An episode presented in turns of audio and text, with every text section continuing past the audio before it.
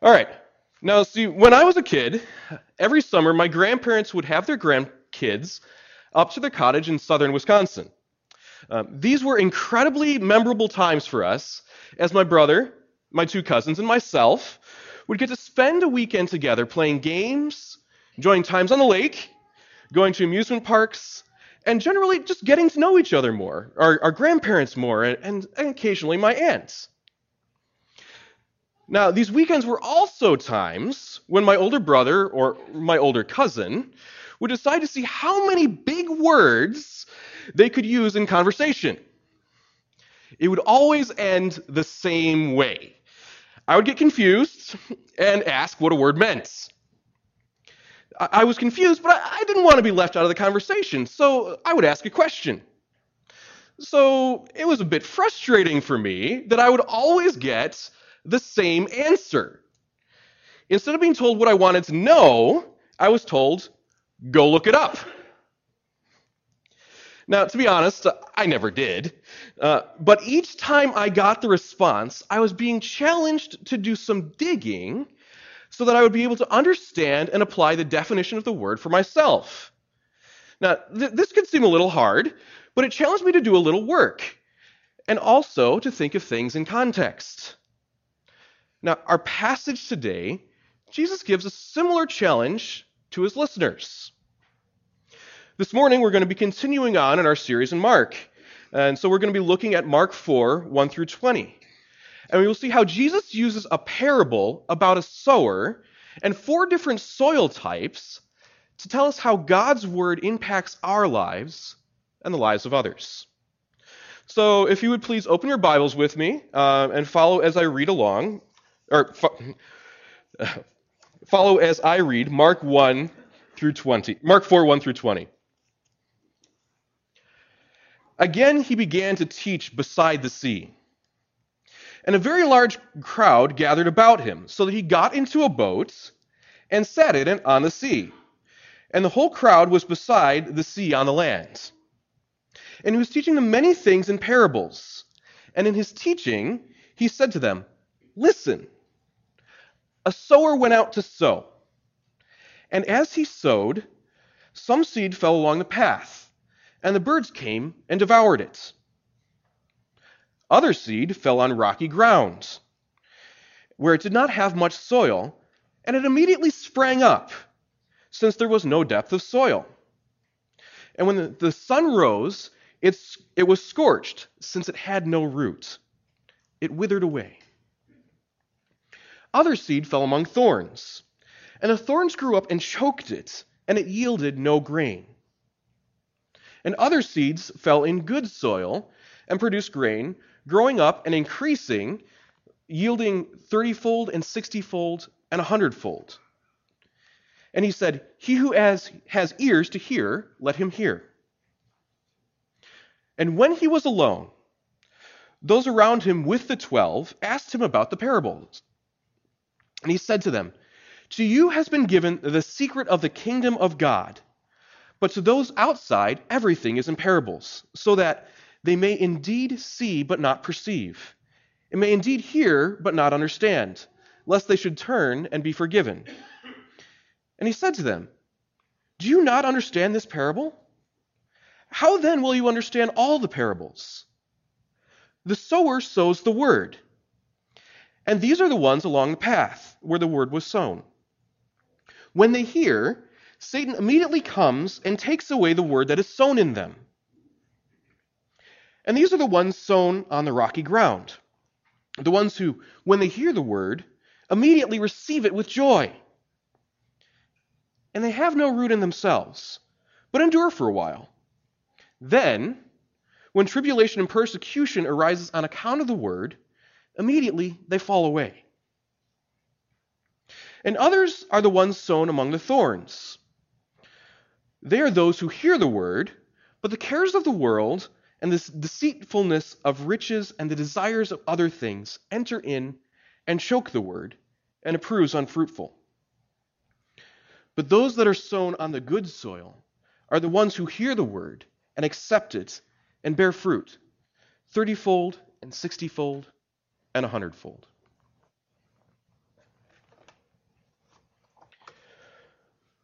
While our passage starts with Jesus teaching beside the Sea of Galilee, it is critically important for us to back up and remember what happened just before this. See, Jesus had just healed a demon oppressed man who was blind and mute, which led him into an encounter with the scribes and Pharisees. This was in Mark 3, 22 through 30, and Matthew 12, 22 through 32. This led to a couple of different reactions. The scribes and Pharisees could not deny that Jesus had healed the man, but instead claimed that his power and authority to do so came from Satan. His family thought he was going too far. And with good intentions, they came to take him away to straighten him out, even if that meant putting him in a straitjacket. This is Mark 3 31 through 35. In the meantime, the crowd continued to come to Jesus and be amazed. And the disciples were right there with Jesus, witnessing the different responses people were having to his message. So that same day, while all these encounters were still fresh in the disciples' minds, Jesus takes advantage of the teaching opportunity to share with everyone listening how his word will impact and grow in different people. And so he tells a parable about a farmer sowing seed in a field with four different soils. Now, I'm not going to spend too much time talking about why Jesus spoke in parables this morning, the, that chunk in Mark 4 11 and 12. Pastor Ken will be covering that next Sunday. But what I do want to recognize here is that while it's easy to fly through a parable like this, especially if we've heard it many times, it is important for us to slow down and really consider what Jesus is teaching. This is what parables force us to do. Consider the message and respond. Even if we've heard it many times before. And here's why parables are all about application. What are you going to do with what you've heard? And even more so, this is the very heart of this parable. So Jesus uses this parable to teach two things this morning. The first is that this parable teaches us how his, Jesus' message of forgiveness, his word, will be received by different people. Now, we, we come to this spot and we think, okay, the disciples, they've got to get this instantly. Like, they've been with Jesus all along. They spent most of their time with him. But it turns out this isn't the case. Instead of having a grand realization of what Jesus is teaching, the disciples of Jesus, and, and this is more than just core, the core group of the 12, this is, this is more disciples than that. They come up to Jesus when he's alone and they ask him what in the world the parable means. See, they need help figuring out the parable, so they ask Jesus. Now, Jesus' response to his disciples can be a little bit jarring. He says to them, To you has been given the secret of the kingdom of God but to those outside, everything is in parables. And do you not understand this parable? How then will you understand all the parables? Wow, okay. This statement seems a little harsh. It really feels like Jesus is calling his disciples blockheads for not having understood what he's teaching in the parable. However, this isn't really the case. See, what he's doing is he's really calling his disciples to stop and think about the parable. And what Jesus has been sharing uh, and what, what Jesus has been teaching. This is a call not only to think about how it applies to their own lives, but it also helps them understand what is happening in the lives of others. So it's critical for them and for us as well, because this parable helps set the foundation for understanding the other parables that Jesus tells in the rest of chapter 4. Now, see, what Jesus is doing in teaching is, is teaching his disciples a lot like a teacher does a student. Now, are there any teachers in the room? Uh, I'm sure there are. Um, have you ever had a student come up to you and say, What's the answer to? In other words, tell me the answer. And do you, as a teacher, do that? Do you always tell them the answer? Or, or do you make them work to figure it out by themselves? It, it's usually the latter one. Now, why do you do this? Is because you're mean? No, even though maybe your student might think that. It's because you want them to become active learners and not passive learners. This is the approach that Jesus is taking with his disciples. He's giving them a go look it up moment. And because of this approach he, that Jesus takes, he gives us the opportunity to learn right along with the disciples. Now, we might be ju- tempted to jump right into the four different soil types that are mentioned in the parable, but we need to pause a moment and first examine what, is, what it is that's being sown. Verse 14 tells us that the sower sows the word. Okay, so the, the seed is the word. Great. But what's the word? Now, the word here is the good news that Jesus sent, or that God sent his son Jesus into the world. It is the message that the God who is love, he has come down to earth to deal with the sin and brokenness of human hearts. And this is the message that we celebrated here on Christmas Eve the message that love came down. So, because of Jesus, we can have a restored relationship with God and a true love that transforms our lives as we follow Him. And this message, this seed being sown, calls for a response. Yet, different people respond to this message in different ways. All right, so let's dig in to the different soil types described. The first soil type that we encounter is the path. The path represents those who immediately lose the message that they heard. Like birds coming down and devouring the seed along the path before it has the chance to sink in, Jesus' message, his word, never, never sinks in and puts down roots but's lost instead. Though they heard the message, it's immediately stolen away, and it never penetrates their hearts. We can see this kind of hearing all the time. We even have a phrase to express it in one ear and out the other. Now, if you're a parent here this morning, you may have even seen this kind of hearing in action today. Whether it's asking something as simple uh, of your son or your daughter is, could you take out the trash? Or, or maybe it's something big like talking over your plans of how you're going to celebrate New Year's. We, we know that they, they heard the message. We, we were there, we had the conversation. But the response and the action, or, or maybe lack thereof, by that we know that the message never actually sank in. Now, folks, here's, here's what's a little scary. This is what's happening in the hearts of the Pharisees. They were the good religious people of the day. They knew their Bibles inside and out, and they even came to the point where they could not deny that Jesus was doing miracles. They had just seen it earlier that day with Jesus healing the mute and blind man. But instead of the message penetrating their hearts, like a well worn footpath.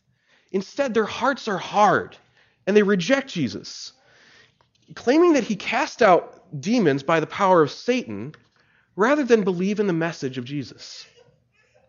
So the good news is stolen away from them. They, they heard the message, but it never impacted their lives. And instead, they utterly reject Jesus. The word never sank in. Now, we can also react this way to Jesus' message. We can talk with others about Jesus, we, can hear a Christmas message, or we can even read something in the Bible and never let it impact our lives. Instead, because of the hardness of our hearts, we can continue our lives as if we never heard the message at all. But here's, here's hope this doesn't have to be the case. Let's move on and let's look at the second soil type. The second soil type we encounter is the rocky soil. Now, here I have to admit, it's really hard to capture in a picture um, the kind of soil that Jesus is talking about. Often, when we see this kind of photo, um, we often see a bunch of rocks piled up on the ground with maybe some plants growing in it, um, or, or not, just because of the, the hardness of the soil. But this can be a little bit misleading because the type of soil Jesus is describing, the rock is below the surface. In other words, this is a big slab of rock, an inch or two down, with, with dirt sitting on top of it. So when the seed falls on it, it immediately springs up since there's no depth of soil. All the growth appears on the surface because it's really blocked out um, from having any soil depth. It, it literally has nowhere to go but up. So it looks like there's a lot of growth and a lot of health until the sun comes up and starts baking the plants, both from the rock on the bottom and the sun on the top. Now, see, the plant in the end, it doesn't survive because uh, doesn't survive the heat because the roots never got down deep enough to survive it. And this can happen in our hearts and our lives too. We can hear God's word and receive it with joy at first, but there can be barriers below the surface that hold back the word of God from fully changing our hearts and our lives. As a result, the change in our lives is really only on the surface level. Jesus explains that these are the ones who hear God's word and immediately receive it with joy. However, when suffering, criticism, or persecution comes up because of the word of God, they say, I'm done. The heat's on, the temperature cr- is cranked up, and the seemingly great growth of the word gets scorched out.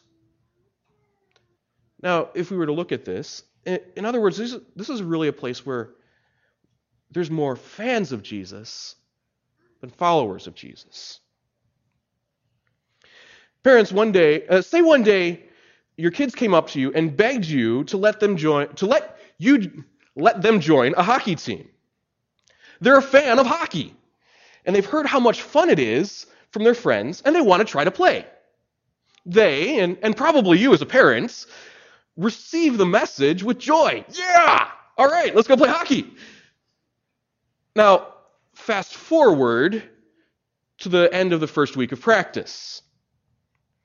You might start hearing things like this Do I really have to go to hockey practice? Uh, I, I don't want to play hockey anymore. Hockey is no fun. Now, I'm sure this has never happened in a family here. But if it did, it's not hard to put two and two together. See, playing hockey itself is fun, but you add in the practicing and the drills and the extra time and effort, and suddenly the joy of playing can get burned up in all of the work of being part of a team. So the temptation is to bail out because it's no longer easy or seems fun. And this can happen in many different areas of life where we're tempted to bail out because it is no longer easy. And what Jesus is pointing to here is this can happen when people hear God's word. They can be a fan of Jesus, they can be excited about his message and even who he is, without ever taking the next step and taking on the lifestyle of a follower. The crowd following Jesus is an example of this. They've heard the message, and, and they keep coming back for more. However, when, when things started getting hard, and they realized that following Jesus wouldn't be easy, it, it would mean more than being just a fan, they bailed out. And this can be true of us as well. When we're singled out at work, uh, for not being willing to cut corners or, or lying to a customer because we love God, or, or even when you're at school and your, your peers or teachers call you ignorant for following Jesus, we can be tempted to give it up. Like the crowds, and, and even the 12 disciples at times, when things get hard and we start getting singled out because we follow Jesus, we can give into the temptation to make our lives easier by dropping the whole Jesus thing and walking away. But if you've done this, this too doesn't have to be the end of the story. All right, so we've looked at the path, we've looked at the rocky soil. So now let's look at the third soil, the thorn infested soil. Now, this third soil type is really the most challenging to consider. Unlike the seed along the path, here God's word sinks in and it does lead to growth. It also leads to a response and commitment that is greater than simply being a fan of Jesus, like with the rocky soil. In this soil, God's word grows, and ultimate, but ultimately it does not lead to fruitfulness, where God's word changes our lives to the point where it's evident and spreads to others through us. The problem that Jesus points to is this just like wheat growing among thorns, or thorny weeds, the cares of the world and the deceitfulness of riches and the desires of, for other things enter in and choke the word, and it proves unfruitful. In other words, those who are living this soil type are in a place where God's role as our good and loving Father and the Lord of our life, in other words, the ultimate authority, is replaced by someone or something else. Now, two weeks ago, Pastor Ken led us through what this looks like when we looked at Jesus' family seeking him out in the text just before this one. See, Jesus' family thought that he was getting carried away with himself. He was challenging the religious authorities, and it was getting to the point where his family could soon be in serious trouble with them too. So, with good intentions, they come to take Jesus away. But here's the issue for Jesus' family, the family image, the lifestyle, and, and, even the relationship had become their top priority over God.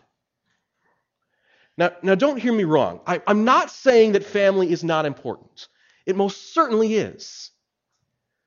But sometimes even good things, stuff, relationships, and, more can become of greater importance to us in our lives than God and having a relationship with our Heavenly Father. Now, Pastor Ken put this diagram up on the screen two weeks ago to illustrate the two different ways that we can relate to God and stuff. On the left side, God is one piece of our life. But the stuff is greater and more important than our relationship with God. For Jesus' family, the family relationship was in that stuff spot. And on the right, God is central to our lives, and the stuff in our life is all under God's authority. Here's the danger that Jesus is warning the disciples about with this third soil type.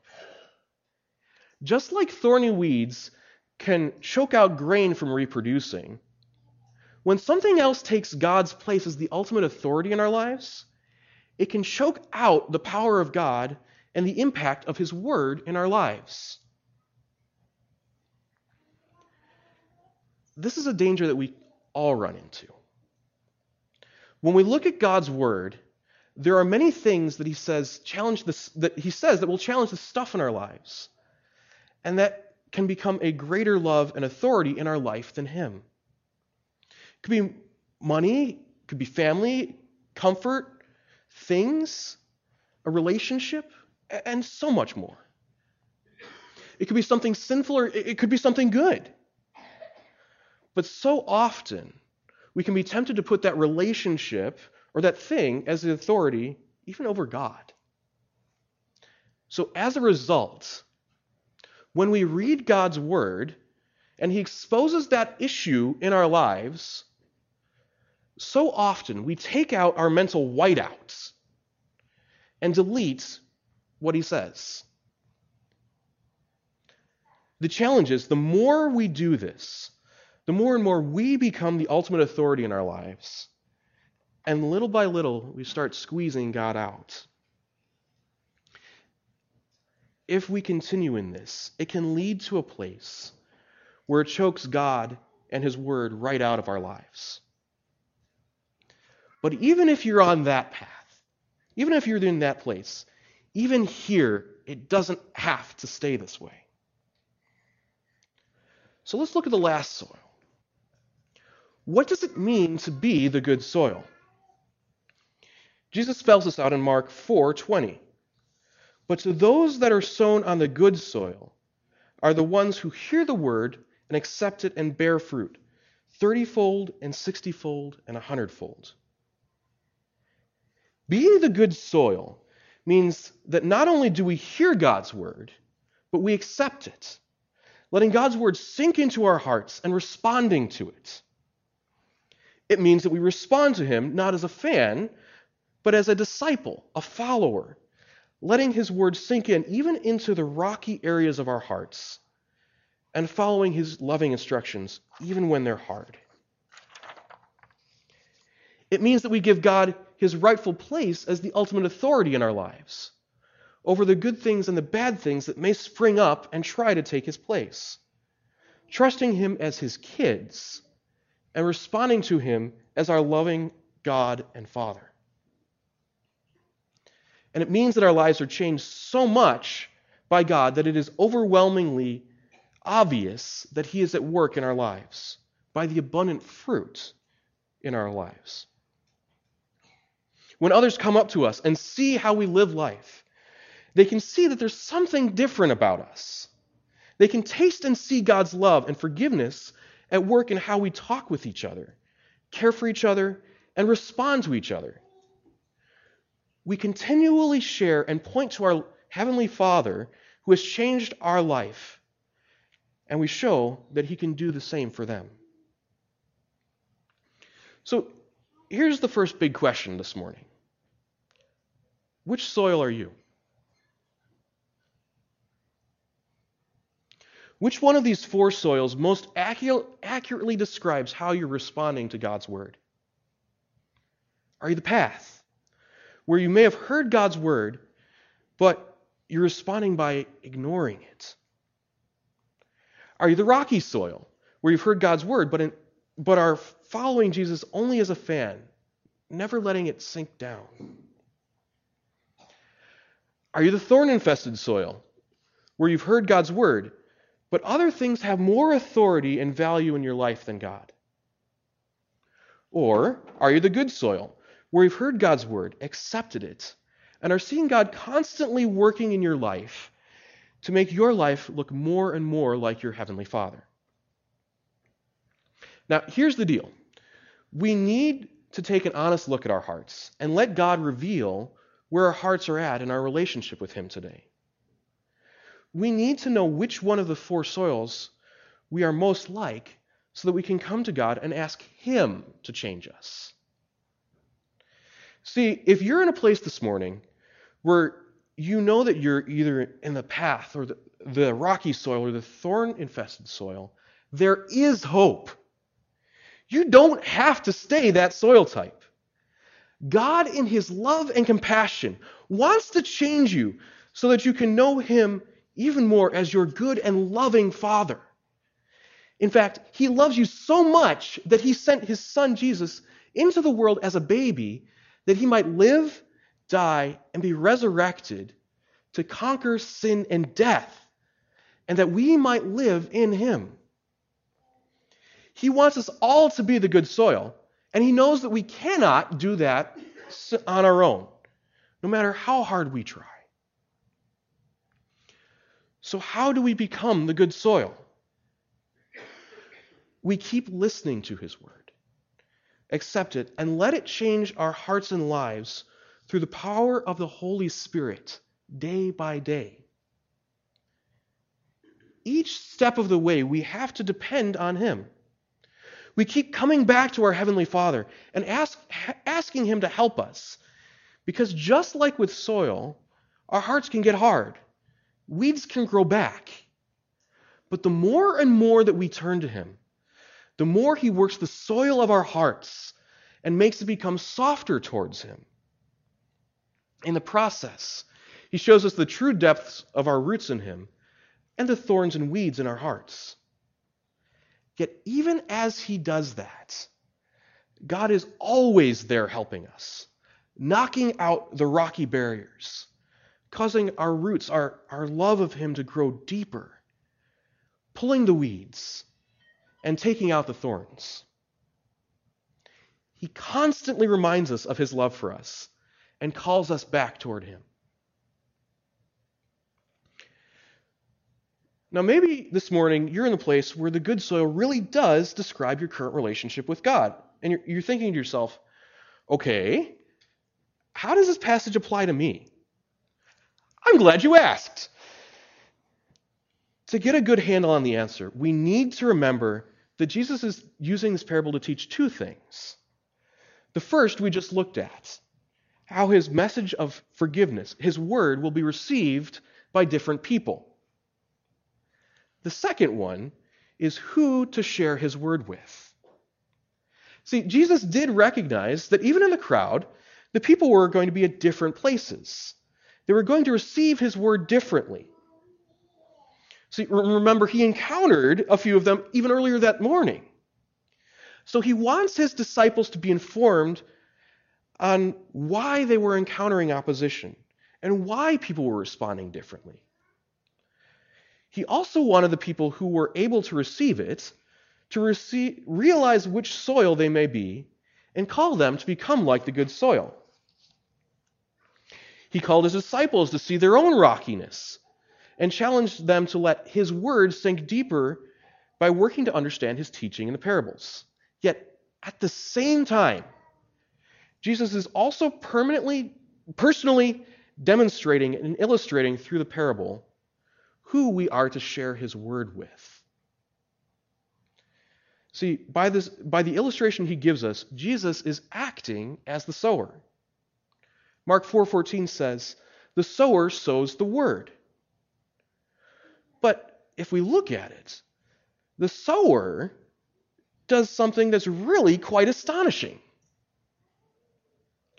Now, I have to admit, I grew up in the suburbs of Chicago, and honestly really have little to no understanding of farming at all.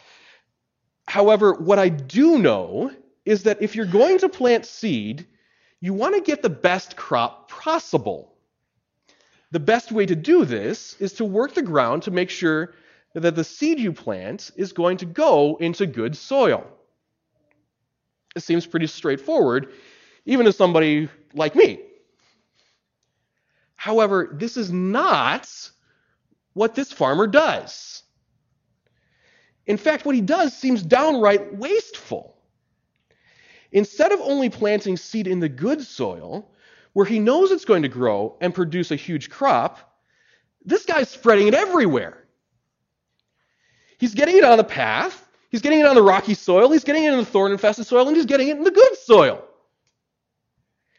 Instead of deciding ahead of time what soil will produce the most, he's giving all of it a chance.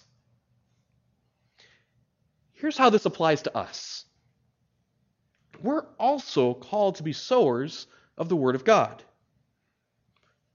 So, as sowers of the Word of God, we are to sow generously without prejudging who will and will not respond. See, even Jesus, even as Jesus is sitting in the boat along the seashore, or healing a demon oppressed man, or talking with the scribes and the Pharisees, Jesus is sharing God's message with all of them, knowing full well that some will respond and some will seek to destroy him. But he shared God's message with them regardless. Now, to be honest, this can be hard, even for me as a pastor. See, we like to share God's word with those we know will respond with joy. And we don't like to share it with those either we don't like or we know will turn against us and make our lives miserable because of our love for God. But the fact of the matter is that God can and does change even the most unlikely of people. We see this time and time and time again throughout the Bible. Now, many of the letters of the New Testament are a testimony to just this. See, before Jesus changed him, the Apostle Paul was intentionally persecuting and murdering Christians. But God changed him. And God used him to share his word throughout the world, even to the point, uh, even to impact us as we read parts of the New Testament. Now, here's the reality when it comes to sowing God's word, there is a lot of field. God's word is for each and every one of us, both in this building this morning, across the street from us, in our neighborhoods, and around the world. That's a lot of ground to cover. Now, God may not call all of us to be missionaries where we're sharing it all over around the world. But He has placed each and every one of us in relationships and communities now where we have the opportunity to share it with one another, to encourage, equip, challenge, and build each other up, and to share it with those who do not know and follow Jesus. We all need it. Here's the second piece only God knows how His word is going to grow. In 1 Samuel 16, 7, it says, People look at the outward appearance, but the Lord looks at the heart. We cannot make the call who will or will not respond to God's word. Only God knows that. The only heart that we can truly look into is our own. And that is why we do need to consider what soil type we are. But we cannot judge and determine who and who should and should not hear God's word based on how we assume they will respond. Because the truth is, we all need it. And because we all need it, we all need to share it. This is just as true for us as disciples today as it was for the disciples who came up and asked Jesus to help him understand the parable in Mark 4. So the call to Jesus' disciples is the same as the call to us as his disciples today. And here it is. sow generously. Let's go to the word and go to the Lord in prayer to end this morning.